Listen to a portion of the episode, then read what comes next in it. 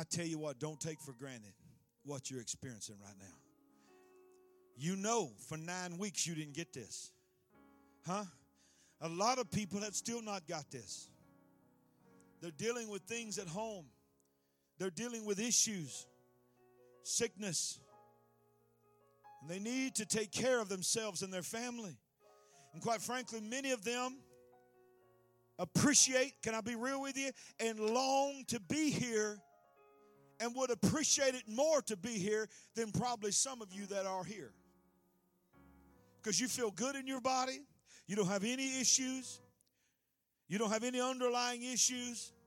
So it's nothing for you to come and gather with people and worship God. And you are excited maybe that first Sunday, but it's already the new norm has already become to where you're not really even appreciating the blessing that it is to be in the house of God. When others so desire and want to be here, but are unable to be here yet.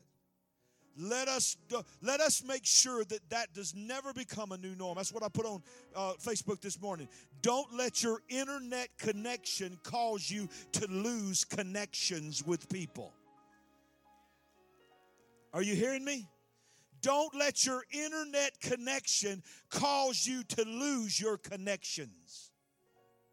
Are y'all hearing me? We have been called by God to be together. And we're going to get through this thing, y'all. I do not accept that we're just never going to be able to worship together again.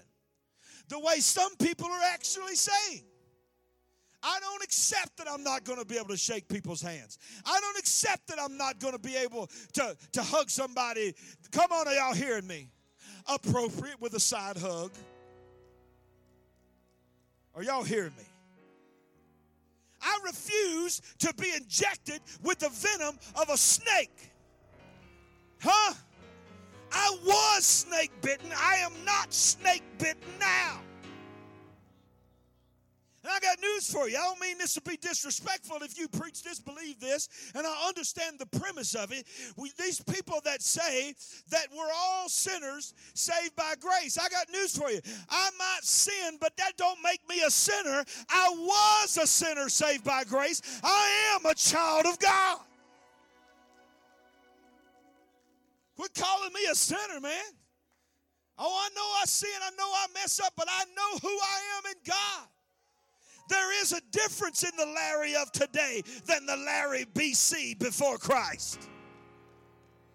Are you with me, church? Stretch your hands towards me right now. I got I got 53 minutes to preach this sermon. Father, I just thank you, Lord for your anointing. I thank you for my church. I thank you, Lord, for this moment. I thank you, Lord, that we don't take for granted the opportunity it is to be together in the house of God.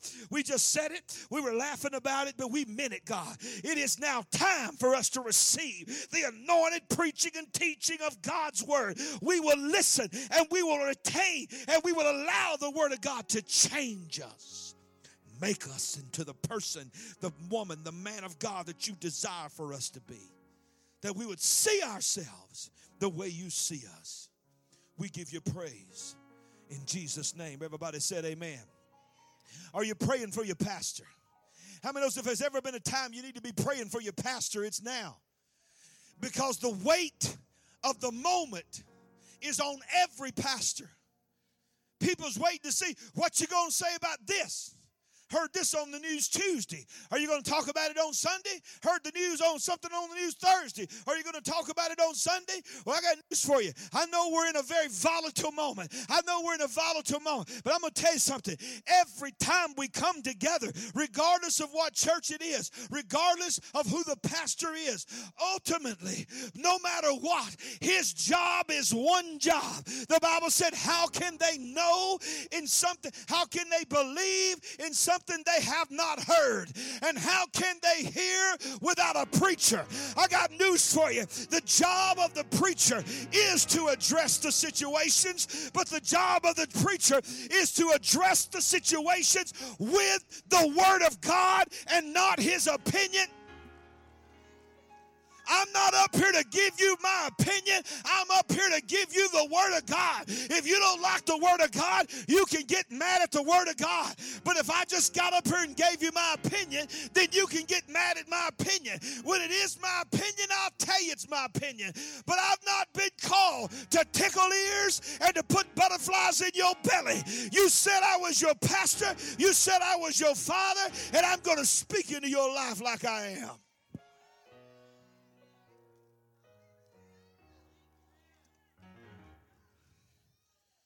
I preached to you last week a message about the snake in the garden. I told you that the fruit of the tree of the knowledge of good and evil was what God said you wouldn't eat from, right? But I told you the poison was really not because of the tree. The poison was because of what was in the tree. The fruit that Eve ate and turned and gave to her husband was poisonous and laced with death. Not because it was on a tree that God made, but because it just happened to be on a limb covered by a snake and a conversation before that apple or whatever you want to call it fruit was ever taken and bitten. The poison from the snake was injected in the fruit. Notice, are you with me, church? Notice the snake did not have to bite the person. To bite the person. Oh, y'all ain't hearing me. How you gonna be snake bitten when a snake ain't bit you? When you begin to look through the eyes of, and look at the Word of God with a spiritual realm, you begin to understand a little bit more. They were snake bitten without the snake ever having to bite them. Oh, I'm about to get into some stuff. In fact, this may not make a whole lot of sense to you right now, but it will by the time I get through. Adam and Eve were snake bitten in a very cunning way. Don't you know the Bible says the serpent was more cunning than any creature that had been made? He understood that if he opened up his mouth and went and exposed the fangs, and it would scare the person. How many knows the devil don't come up to your front door with pointed ears and a pitchfork tail. Are y'all hearing me? Holding a pitchfork and flaming red, going, Can I come in and have some sweet tea? The biggest heathen, non church going, don't even believe in God. If they saw that, they'd say, Devil, get out of my driveway. But the devil shows up in cunning ways, he shows up in voices from people that you learn to trust. He shows up in the media. He shows up sometimes in people in your own family and in your household. Huh? He may not look like a devil. Most of the time, you'll never be able to know it's the devil by what it looks like. You'll only be able to know it's the devil by what it sounds like. Because if you give a devil long enough, the devil will begin to speak like the devil. But the truth is, even when he speaks like the devil, if you're not careful, he will sound like God. He may look like God. He may look like somebody that's godly. And he may say, The Lord told me this and the Lord told me that. If you don't know what the Lord said, you ain't going to know that the devil's trying to twist your words. Watch how one little cunning, slight addition to the word changed everything. It started with Eve.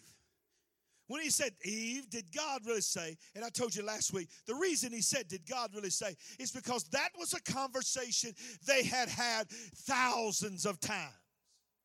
It was not a new conversation because he had continued to hear God told us this, God told us that. He says, Did God really say to you that you could not eat of this tree? Of course, he said that. I've always told you that. He told us that we could not eat of this tree, neither touch it, lest we die.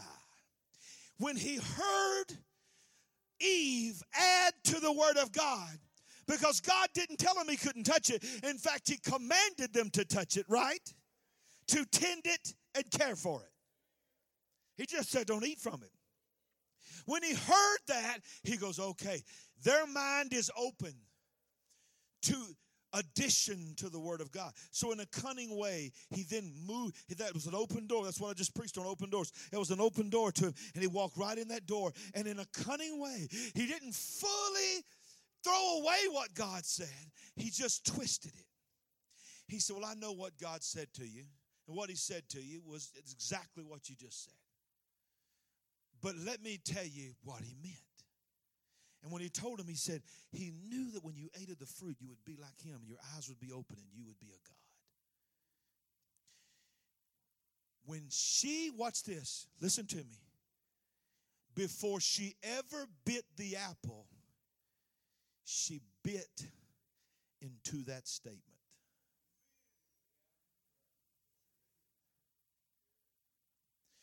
The apple of the fruit was simply a physical manifestation of a spiritual bite that had already happened. Are you hearing me? In fact, write this down, tweet this today. You ain't going to fully understand it, but maybe you will after what I just said. But as I'm doing my notes, I heard the Lord say, They were bitten by their bite. Ooh, you gotta you gotta say loud on that one. They were bitten by their own bite. When they bit the apple, the fruit, they became the tool of the serpent. And their bite caused them to be snake bitten. Can I tell you what I mean by that? Satan, oh, y'all ain't ready for this. I don't know if y'all ready for it. Satan, you ain't going to, you may not, just going to be revelation, to some of y'all. Satan has no authority to bite us. Oh, y'all ain't hearing me? He has no authority and no right to bite us. And here's the thing about the devil he knows it. But we are a nation and a world that is snake bitten. How are we snake bitten when the devil has no authority to bite us? I didn't say he can't bite us. I just said he don't have the authority to bite us. The only way we are ever snake bitten is when we bite into what he is saying ourselves and our bite causes us to be bitten. That's good preaching whether you say amen or not. Eve, when she bit the apple, and I'm going to say apple, I know it was probably wasn't, I don't know what it was, but I'm going to say apple. When Eve bit the apple, Eve bit herself. Then she turned and gave it to Adam, and Adam did eat. And when Adam bit the apple, Adam bit himself. Tell you something. You keep messing around a snake, you're going to get bit. Huh? Let me just tell you something. I'll tell this story, this cute little story that I've been telling for years about a snake. This man went to the pet store, found this cute little snake, and it was the sweetest little snake. It was, it was just a little baby. And the pet owner said, This snake is venomous, but it's a baby. If it bit you right now, just maybe just make it a little red, but it wouldn't do nothing to you to kill you. But I want to warn you that later on it needs to be in the cage because it's a very venomous viper. But right now it could just barely sting you. But it was so sweet, crawled up on his finger and crawled up on his arm and played with him. And he, he, he took him home. And this guy just fell in love with this snake. And, and he started just, he let that snake while he's watching Netflix, that little snake just come up there and they just he just sit up beside him, curl it by his ear, and every once in a while he'd look up, and that snake just had this, for some reason, that snake started feeling like he was a pet too. And he he liked it when his when his daddy would rub him on the top of his head and that little snake would just kiss him on the cheek. And that snake kept getting bigger and bigger. And he, he you know, he'd feed him and that snake could just love on him. And he'd love on that snake. And and and they built a life together. And for years, man, he instead of getting a dog, everybody else had a dog. That's like, I know it's freaking y'all out, but you ought to see my snake. My snake's the sweetest snake I've ever had in my life. I'm telling you, I've I've welcomed I don't even put him in a cage. He has free rein in my house. When I'm in the bed, he'll get up in the bed with me. He he is he is just he's just a wonderful snake. And then one day, just one day, he's getting him a cup of coffee, and the snake just gets up on the edge of the of the table, is looking at him like he always does. He's sipping his coffee, looking at snake, and as he's looking at the snake, he says, "Good morning, snake." And the snake goes, and latches right on his neck. He's just like. What are you doing? The snake just makes sure all the venom gets into his main artery, and he has no hope of living now. He goes, I, I, I, I don't understand. Snake goes, dude, I'm a snake. You've always known I was a snake. I'm not a dog or a cat. I'm a snake. See, I thought I was telling a true story. But the, the example is I don't care what the devil tries to make you think. He is setting you up. Huh? He is setting you up. Oh, this ain't in my notes, but I think I'll just go ahead and preach it. That innocent lunch that you have with your coworker, that ain't nothing but lunch. Huh? that you, you, there's nothing there. There's just lunch. But you enjoy going and getting a bagel together in the morning sometimes and sitting there and talking about life. You better know that snake is setting you up. Huh? It's best just not to go get a bagel with somebody that ain't your husband or wife. Unless it's somebody godly and you see you single and you trying to get you a husband and wife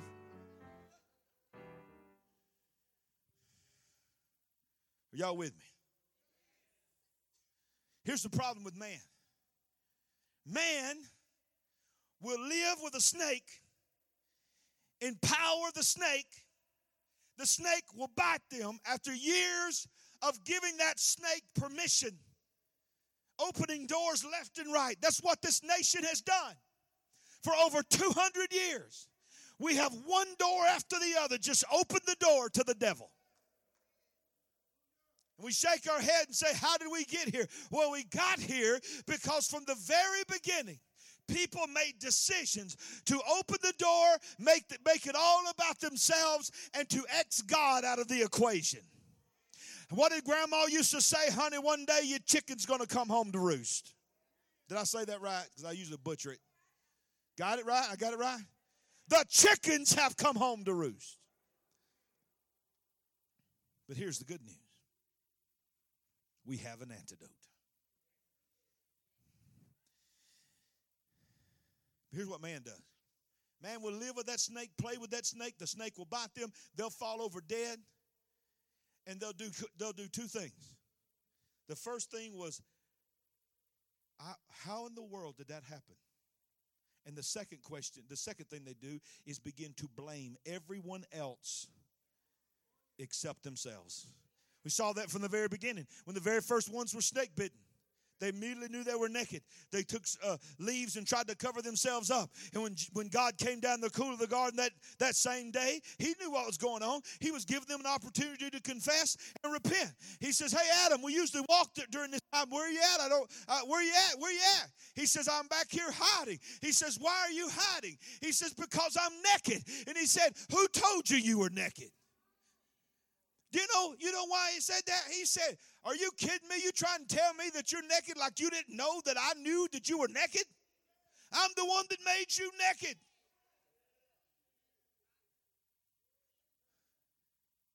Who told you you were naked?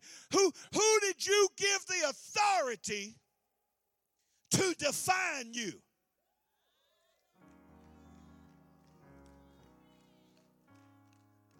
Because I'm the one that made you. They ain't but nobody but one that's got the authority to define you. The one that made you. So I want to know who messed this up and redefined you as so naked and shameful that you got to cover yourself up. You never had to cover yourself up when I was with you. First words out of his mouth it was that woman you gave me. Huh? Read your Bible. Instead of saying it was the snake, it was the woman. The woman's the one that gave me the fruit. It's her fault. Hmm. Give you a chance to, to own up, woman.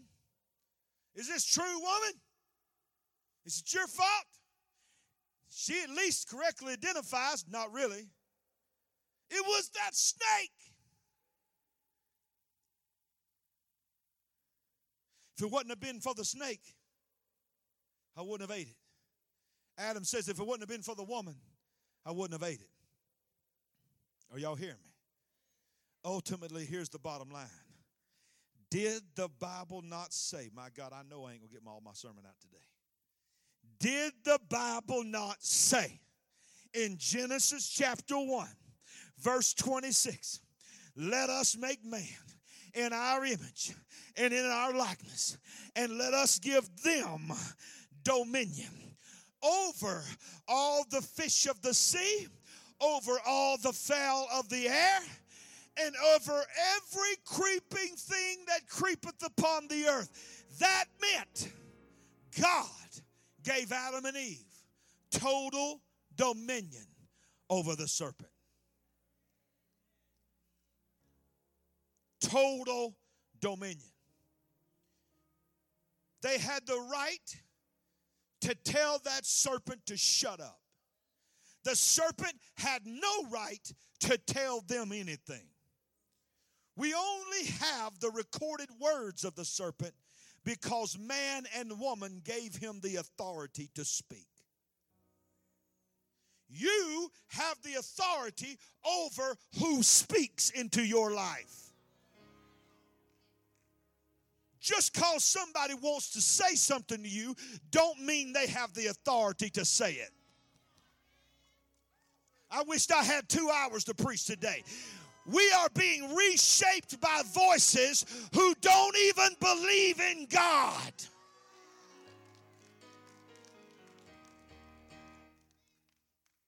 Your identity is being shaped by people who militantly hate Jesus.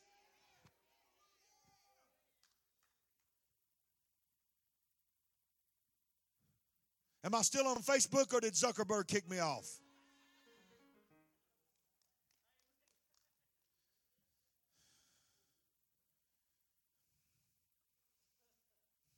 When the children of Israel were in Goshen.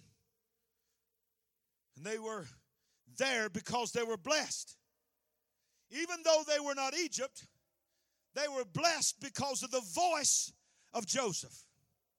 One man stood in the midst of a famine and pestilence and preserved a homeland for his father and the very brothers that sold him into captivity to become a slave. He rose through false accusation, through prison, through a pit, through false accusation in Potiphar's house, till the favor of God was on him through it all because he was identified by his God. He never lost sight of what God told him in that dream. Those two dreams that he had as a boy when his daddy put that coat of many colors on him. Oh, how about that? How about that preach right now? A coat of many colors worn by one man. Who just happened to be a type and shadow of Jesus Christ. If you study Joseph, you'll find that his life teaches us about the things that would happen to Jesus. Jesus was sold for 30 pieces of silver, come on, by his own people, his own brothers that cried out, Blessed is he who comes in the name of the Lord. In less than a week, cried out, Crucify him. Are you hearing me?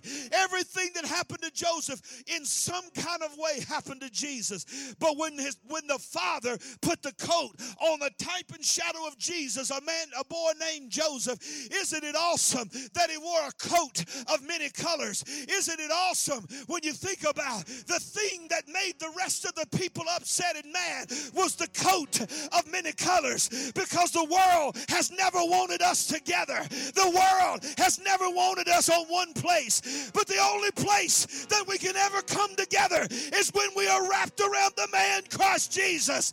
He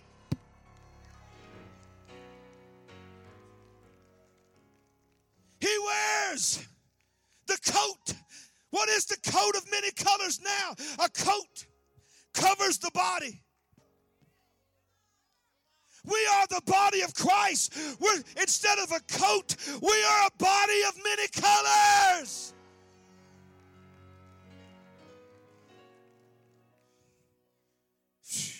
You might as well shout amen.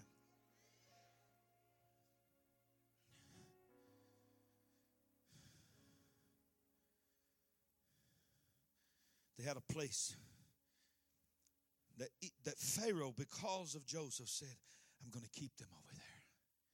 I'm going to protect them. They're not going to have to suffer anymore. So they were taking care of this place called Goshen. I'm going to skip over it for time purposes. But the Bible says, see, with every new generation, the previous generation has got to prepare that generation for what might come. Huh? So you've got to tell people. This is why we tell our leaders we operate now how we will win. We don't wait till there's a thousand people in here to have principles to be able to minister to a thousand people. We establish principles to minister to a thousand people when we're running 250 people because by faith we believe a thousand is coming. And we're not going to be blindsided and try to re- react. We want to be proactive. So while they're living in Goshen and living, I mean, this ain't that bad. Maybe we're not in the golden palace of the Egyptians, but man, everything we want, we got. But the Bible says, and I won't read it, but it's in Exodus chapter 1. It says, Then there arose a Pharaoh who knew not Joseph. See, as long as the Pharaoh knew Joseph, God's people were blessed because of Joseph. But then that Pharaoh died, and there arose a Pharaoh who had no personal connection with Joseph or his people. And the Bible says he began to speak with his voice things like to his confidants, We need to go inject ourselves into Goshen because they are so big and so large, and it seems like everything they desire to have, they do. It could be one day that they outnumber us and they may decide to overthrow us, so we've got to do something about them. So he began to tell them, You are no longer who you thought you were. From now on, you will be our slaves and you will do what we tell you to do. Can I tell you something? For years and years and years, that was pounded into their mindset. So much so that when they finally came out of Egypt and God used Moses to lead them out of bondage, oh, y'all ain't hearing me. Oh, why is it getting so quiet? All I'm doing is preaching the Bible. Just don't don't let your minds wander. I'm just preaching the Bible, okay? Can I just talk about the Bible without worrying about something? Can I just preach the Bible? Okay, because I asked you if I was your pastor, just trying to preach the Bible.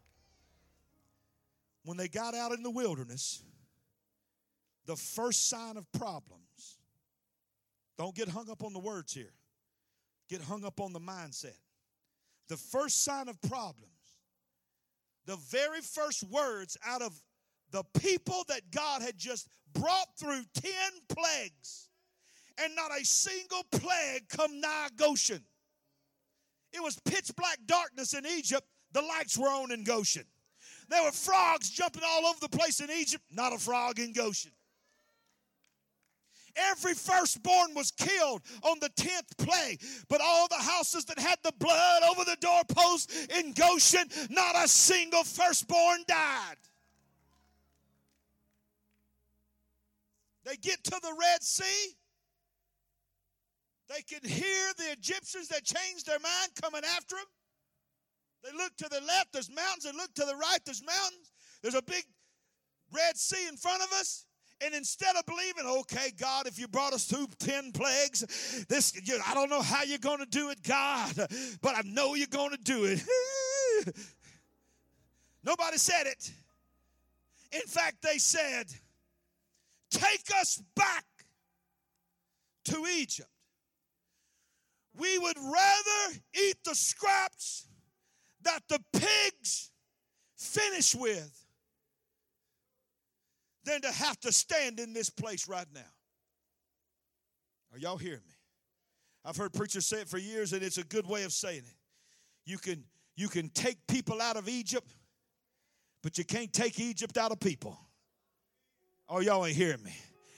The only way you can get Egypt out of somebody is they're going to have to be set free by Jesus. Come on, somebody. Whom the Son is set free is free indeed. I got news for you. When you get free by Jesus, you free. There's some people in prison right now, a lot more free than some of the people that's in this building right now. I got news for you. They might be behind bars, they might be chained up, but they've been set free by Jesus. Hallelujah. I see some people in the house of God that's more bound up because they've allowed people to speak into their lives and snake bite them and inject them with the venom of a, um, the mouth of somebody that could care less about you. You can get mad at me if you want to, but here's the truth. I'm telling you this because I genuinely care about you. You may not think that, and it's up to you whether you believe that. I genuinely care, and my heart is breaking for this nation, and I care for everybody that God has put under my leadership to shepherd them. I love you and I care for you. I love you enough to make sure the chains have failed from you. My God, it's time for the people of God to be the people of God.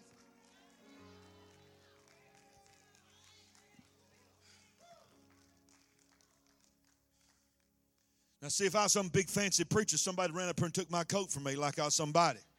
Nobody even moved. That's all right. I'm just, that's right. You feel it? Get him, get him, get him. I'm just kidding. Listen to me. You must hear me. Some things, when God gives it to me, I write it down. I just got to read it the way God gave it to me. This is what I typed. Listen, church. Listen, family, you need to hear me. The same spirit, this same spirit that attacked the people of Goshen are attacking the people of God today. This same venom that came from the snake in the garden, that injected itself in the wilderness, is everywhere around us. The system that does not know Jesus, because Joseph was a type and foreshadow of Jesus, is coming. They are coming after the people of God. And the purpose is to cause us to forget who we are. Who are we? Romans 8 12, 17. Therefore, brethren, we are debtors, not to the flesh, to live according to the flesh. For if you live according to the flesh, you will die. But if by the Spirit you put to death the deeds of the body, you will live. For as many as are led by the Spirit of God, these are the sons of God. For you did not receive the spirit of bondage again to fear, but you received the spirit of adoption by why we cry out, Abba, Father. The Spirit itself bears witness with our spirit that we are the children of God. And if children, we are heirs, heirs of God, and joint heirs with Christ. Oh, somebody shout if you're thankful that God called you his child. Oh, I know what you used to be. I know what you used to do. I know what you used to say. I know what your mama said, and your mama did, and your daddy did, and your great granddaddy did. Oh, you can't negate that. But I'm going to tell you something. I'm not talking about them, I'm talking about you. Do you not know who you are?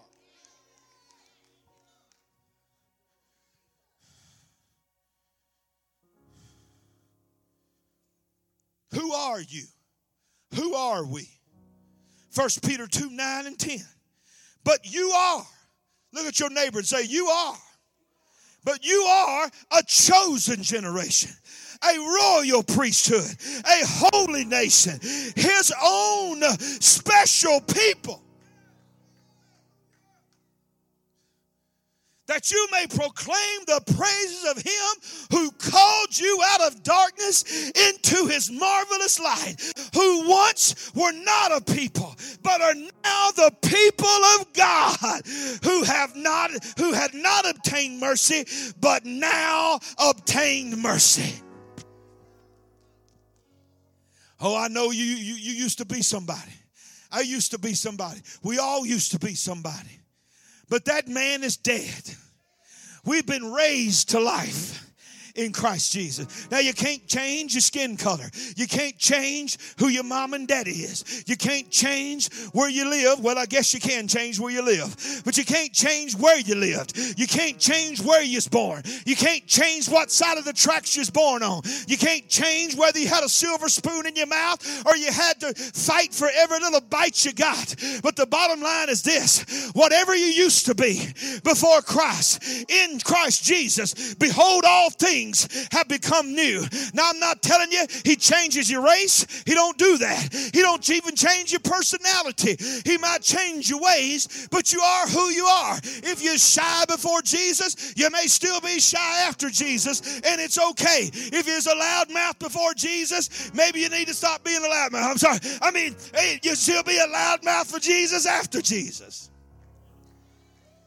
You are who you are. But something has to change. It's 1142. If you got to take that pill, go ahead and take it because you're going to need that pill for what I'm about to say.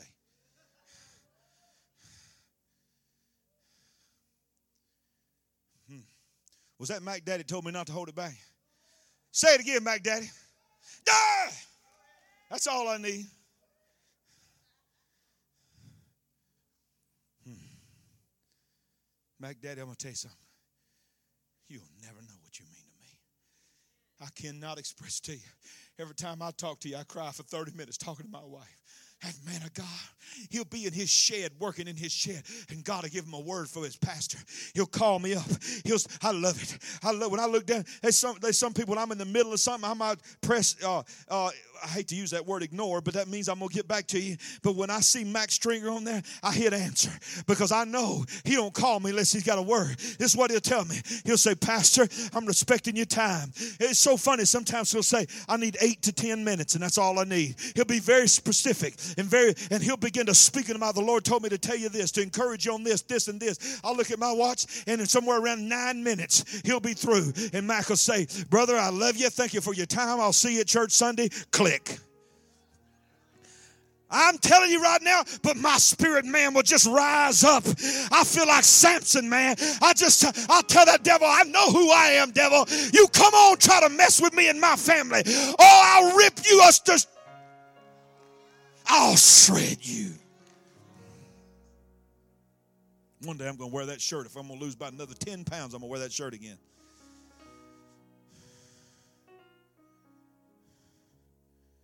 So what, let me let me back up for a minute. Show you something. I'm gonna be done by 12, I promise, maybe even before 12. Show you something about that snake. The snake has always been present in every major event in history. And I'm not talking about the devil, I'm talking about an actual image of a snake or a snake. Every culture that is not of God has embraced the snake. Every one of them. The Pharaohs, King Tut has a snake, a viper, on the front of his headdress. The Greeks had Medusa, a head full of snakes. Are y'all hearing me? Every major belief system, political system, I should say, has embraced the snake. Is that not interesting to you? Even events, good events, you see the snake. We see that before the children of Israel was ever had to go through the 10 plagues and the people of Egypt had to go through the 10 plagues, God tells Moses, Take your brother Aaron and go tell Pharaoh, Let my people go. Are you hearing me? You know that story. So he stands before Pharaoh, and Pharaoh says, What do you want? He says, I come by the Lord God to tell you, let my people go. letting your people go. Get out.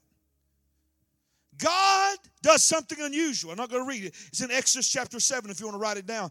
God speaks to Aaron and says, Aaron, take your rod and throw it down. What's this? This is powerful. Throws it down. What happens to the rod? It turns into a snake. He says, Now reach down and pick up the snake. He reaches down and picks up the snake, and the moment his hand touches the snake, it becomes a rod again. Pharaoh says, because let me tell you something about the devil. The devil is weak. I mean, the devil is pathetic when it comes to Jesus Christ, but make no mistake about it, the devil is powerful. The devil can do false miracles. We know that from this story, many other stories, and we also know that in the book of Revelation, it tells us in the last days, the false prophet will do false miracles all over the world, and people will believe that the Antichrist is God because of the false miracles. Hmm? Don't you think the devil can make somebody fall on the floor and act like they're dying and then look like they raised them from the dead? Huh? To fool you? Here's how you judge a miracle whether it's of God. Did it happen as a result of someone who is godly? So the Pharaoh says, That's nothing. He calls his sorcerers over. He says, Show them. And this blows my mind that this happened this way. What's this? The sorcerers of Egypt throw their rods to the ground and they turn to snakes. To try to overshadow the miracle of God. Now, how could a sorcerer turn a rod into a snake. The only way the sorcerer had the power to turn the rod into the snake is the sorcerers had completely surrendered their life to the snake. That rod was simply an extension of the original snake. But God says, okay, that's how we're going to play. I need to make a point here. You could have just accepted and let the people go you're going to try to make a mockery of me? Aaron, throw your rod down again. He throws his rod down again. What happens to it? It becomes a snake. But then the Bible says the snake that was Rod's Aaron goes and swallows up and eats all the other snakes. Are y'all hearing me? It's interesting that God chose the serpent to be used when confronting the enemy of God just before the curses began. It was a reminder these plagues that are coming are a result of the serpent. Oh, y'all, y'all can't handle what I'm about to tell you. So, when the whole thing began, the children of Israel, the 10 plagues began immediately after this moment after the revelation of the snake. Symbolic sin comes when the snake has authority. Pharaoh represents Satan. Moses represented God. The snake in this scenario represented the curse. The poison of intimidation was once again used to attempt to infect God's people. When Pharaoh's sorcerer's rod turned to snakes, they laughed. They made fun of God. But I want you to know something Aaron's snake was the truth. It wasn't the snake that was the truth, it was the rod that was the truth. That same rod budded later. Let me tell you something. It was not the snake that was displaying the power, it was the rod. The Bible says, Thy rod and thy staff, they comfort me. That rod represented God and the Word of God, represented authority. Or oh, y'all ain't hearing me. Here, here's our answer. Somebody say, I know my answer. My answer is the truth. Listen, the truth, the truth will always swallow a lie. I don't care how many come at me. I don't care how many angles they come at me. They cannot overtake the truth. Somebody say that with me. Truth always swallows the lie. I'm going to ask you a question. Have you felt like you've been in a wilderness? I, I know I have. I know there are people that, that are isolated in their homes. They've been in their homes. They only get out occasionally, go to the doctor and stuff. They've been in their homes for weeks and months now. I know you feel like you're, you're wandering in the desert. But I got good news for you. You're coming out of that desert. You're coming out of that wilderness. Now, watch this nine minutes. The children of Israel's freedom began with a snake. Fast forward 40 years. 40 years wandering in, in the wilderness. It had been gone so long, right at the end of these 40 years, the Bible says Aaron dies. Aaron dies, he is mourned, and he is buried. I'm not going to read it, I'm just going to tell you the reference again Numbers 21. Aaron dies. As they are mourning, after 40 years, watch what happens. If you're not careful in times of mourning, in times of sadness, in times of pain, and in times of loss, if you're not careful to guard the doors of your heart, you will invite the enemy to come in with an answer that is not the answer that you needed. In those times, you will either come closer to God, or if you're not careful, those are the times that you'll walk away from God. And you'll say things like, Well, if God is so good, then why did this happen? How could he have took him or took her? Are y'all hearing me? So the people loved Aaron. You know why the people loved Aaron? Because Aaron had a flaw. He loved that the people loved him. He was the one that fashioned the golden calf while Moses was on the mountain. Are y'all hearing me? He would get caught up in that. So they dearly loved him and they felt like he was sort of a mediator between the gruff voice of this authoritarian Moses and them. And now he was gone. So what happens? In Numbers chapter 21, they're mourning as they leave Mount Hor on the way of the Red Sea. Isn't it interesting that 40 years earlier, they began their freedom with a snake and the Red Sea. 40 years later, they're right back at the Red Sea. Oh, y'all ain't hearing me. It's in Numbers chapter 21. And it said, The soul of the people became so discouraged on the way that they spoke against God and against Moses. Be careful who you're speaking against. Hmm? Be careful who you're speaking against right now. Huh?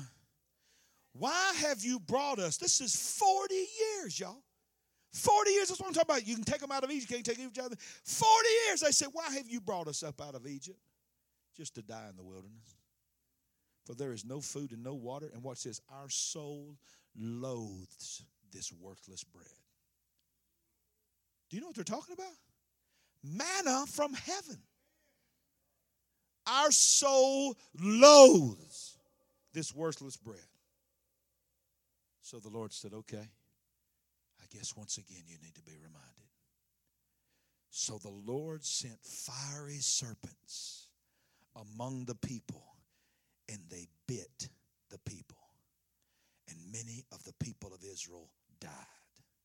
Therefore, the people came to Moses and said, We have sinned, for we have spoken against the Lord and against you.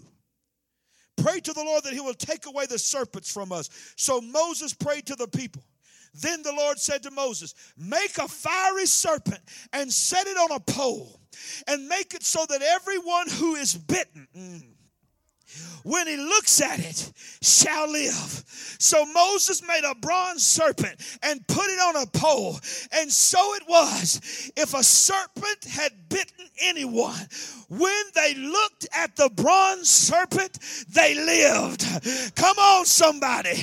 Oh, I ain't got time to tell you. There were snakes at the beginning, there were snakes at the end. There was a Red Sea at the beginning, there was a Red Sea at the end. Because just shortly after this, Moses dies and they go into the into the place of Jericho. Oh my God, are y'all hearing me? The Bible says, put on the armor of God so that you might protect yourselves against the fiery darts of the wicked. I'm telling you, he's still trying to inject his fiery poison. The Bible says these serpents, when they bit him, they were called fiery serpents because it burned intensely where, where the bite was. He was a fiery serpent. My God, they were literally snake bitten. The bite killed some of them, but it didn't kill all of them. It's amazing to me that people will go after the man of God and the people are trying to speak into their life. Listen to me, let me rephrase that. It is amazing to people, the people that go after the man of God during good times, but they need him during bad times. I tell you, when everything's good, you'll chew up your preacher and spit him out. But when you need your preacher because all hell's broke loose against you, you want to come asking for forgiveness. They begged Moses to take their sins to God. I tell you what, Moses was just about tired of these people, but he did it. And he did what God told him to do. And he put that snake up on a pole. Why did God tell him to do that? Because the Bible says in John chapter 3, remember the Old Testament is the New Testament concealed, the New Testament is the Old Testament revealed. John chapter 3. Emmy's ever heard of John 3 16? Wave your hands at me. But wait a minute. How about John chapter 3, verse 14? Just two verses before 16. Jesus said, Has Moses lifted up the serpent in the wilderness, even so must the Son of Man be lifted up, that whoever believes in him would not perish but have eternal life. For God so loved the world. Let me tell you something. He was trying to say that he that knew no sin became sin. Oh, The snake had to be lifted up because it was symbolic of the day that a sinless Savior Messiah would be lifted up on a pole and all the sins of the serpent injected him. Genesis chapter 3 said, He said, There's a seed coming of the woman. You're going to inject and bruise his heel with your poison. But what you don't know, when you inject him with your poison, it ain't going to be like everybody else. When your poison comes in, just like they take the fangs of of the snake and they have to take the venom to make the anti-venom. He said, I've never known sin, but in order for me to be the cure for sin, I got to be bitten by sin. So y'all ain't hearing me. So Jesus on the cross was snake bitten of the sins of the world, and he that knew no sin became sin so that we might be saved. Somebody ought to praise God that we got a Savior that created the antidote, the anti venom on the cross. Get up on your feet. Jesus tried to tell him in John chapter 12. He said, If I, if I am lifted up from the earth, I will draw all people to myself. See, we think that means to be lifted up in praise. Let me tell you something. Your praise don't draw everybody in the world to him. But when they nailed him to a cross and they lifted him up on top of that mountain, I'm telling you, it's not by chance that they crucified him on a hill. Because when you're on a hill, the only way you can see, you got to look up. Are y'all hearing me? Just like they had to look up at the snake, they had to look up at Jesus. And when he said, It is finished, what he meant was the antivenom has been made. Uh, my blood has the antibodies. Oh my God. Now I can truthfully say, and you can walk in it, no matter what you've been bit by. He was wounded for our transgressions, uh, He was bruised for our iniquities. The chastisement of our sin and for our peace was upon Him, and by His stripes we are healed. Without the shedding of blood, there is no remission of sin. That's why we got to have a blood transfusion in the spirit realm. That's why we got to be born again. Because it's the only way to get the antivenom. We're all born snake bitten. Jesus said, I took the venom of the snake and I swallowed it up.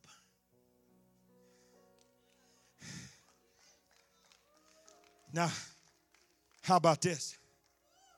To this day, the symbol of hospitals and medicine and pharmacies is a snake wrapped around a pole.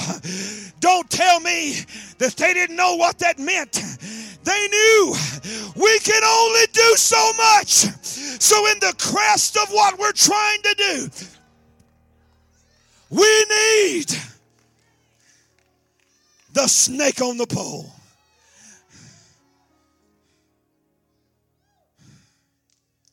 Y'all hear somebody shout in this place? Somebody shout if you are free. We have the answer. But here's the thing I can lay hands on you all day long, but I can't give it to you. I can't inject it.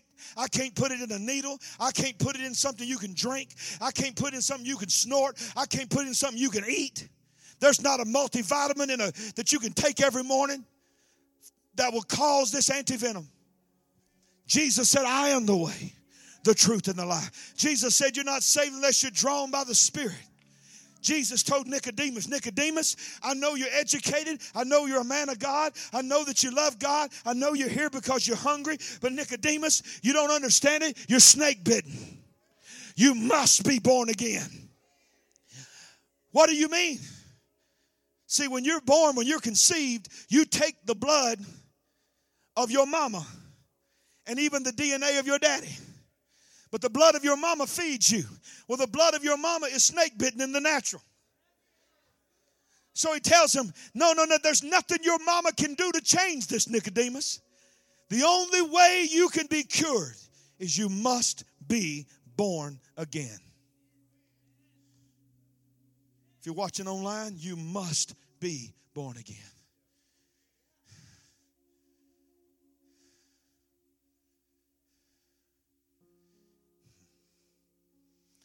Breathe for a minute.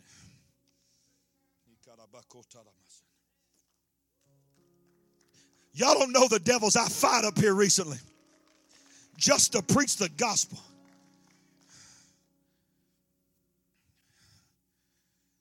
My mind at times is tormented. I'm just being real with y'all. Trying to intimidate me. I have to just shake my head sometimes. Get, get out, get out. I got to stay focused. I got to be, you got to be who God's called you to be. I don't know about you, but every once in a while I need to go back to the great physician. And I need to get a new dose of the antivenom. Because even though I'm born again, even though my name's written in the book of life, I've been bit a few times lately that's caused me to not be who I'm supposed to be. Are you hearing me? Can I just be real with you? Sometimes you just got to go back to the altar. Sometimes you just got to go back and fall on your face. I don't care how long you've been saved. Sometimes you just got to cry out and spare not.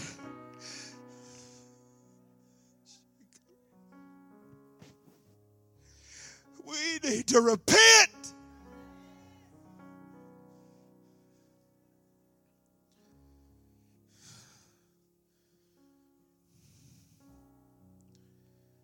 Pray this prayer with me, church. Say it out loud. Online, pray this with us. Jesus, it's obvious. I can't do this by myself. I need you in my life. I confess you today and forevermore as my Lord and my Savior. Jesus, I believe when you were lifted up on that cross and you shed your blood for me, you took my sins upon you and you became the way that I could be right with God. There is no other way. So, Jesus, I'm asking you to forgive me. Come into my heart and save